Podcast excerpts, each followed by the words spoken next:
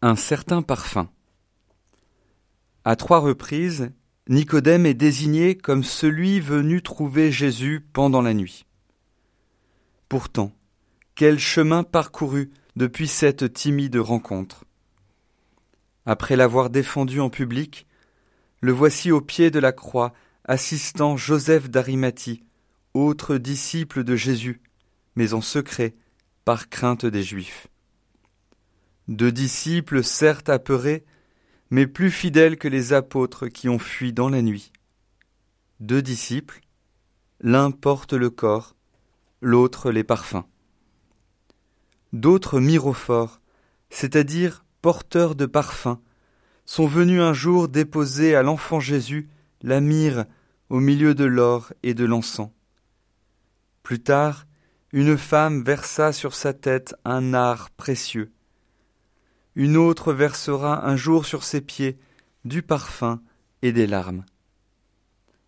Aujourd'hui son corps est embaumé pour le tombeau. Rien d'étonnant pourtant à ce que toute la vie du Christ soit enveloppée par les offrandes parfumées de ses disciples.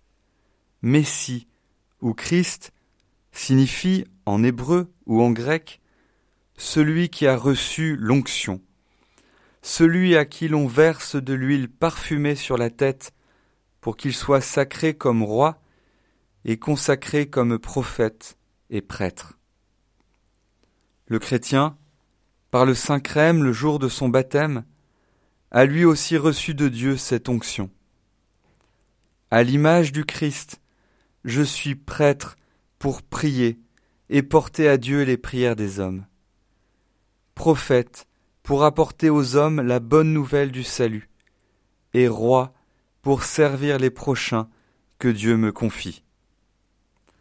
Rendons grâce à Dieu qui nous entraîne sans cesse en son cortège triomphal dans le Christ, et qui répand par nous, en tout lieu, le parfum de sa connaissance, car nous sommes pour Dieu la bonne odeur du Christ.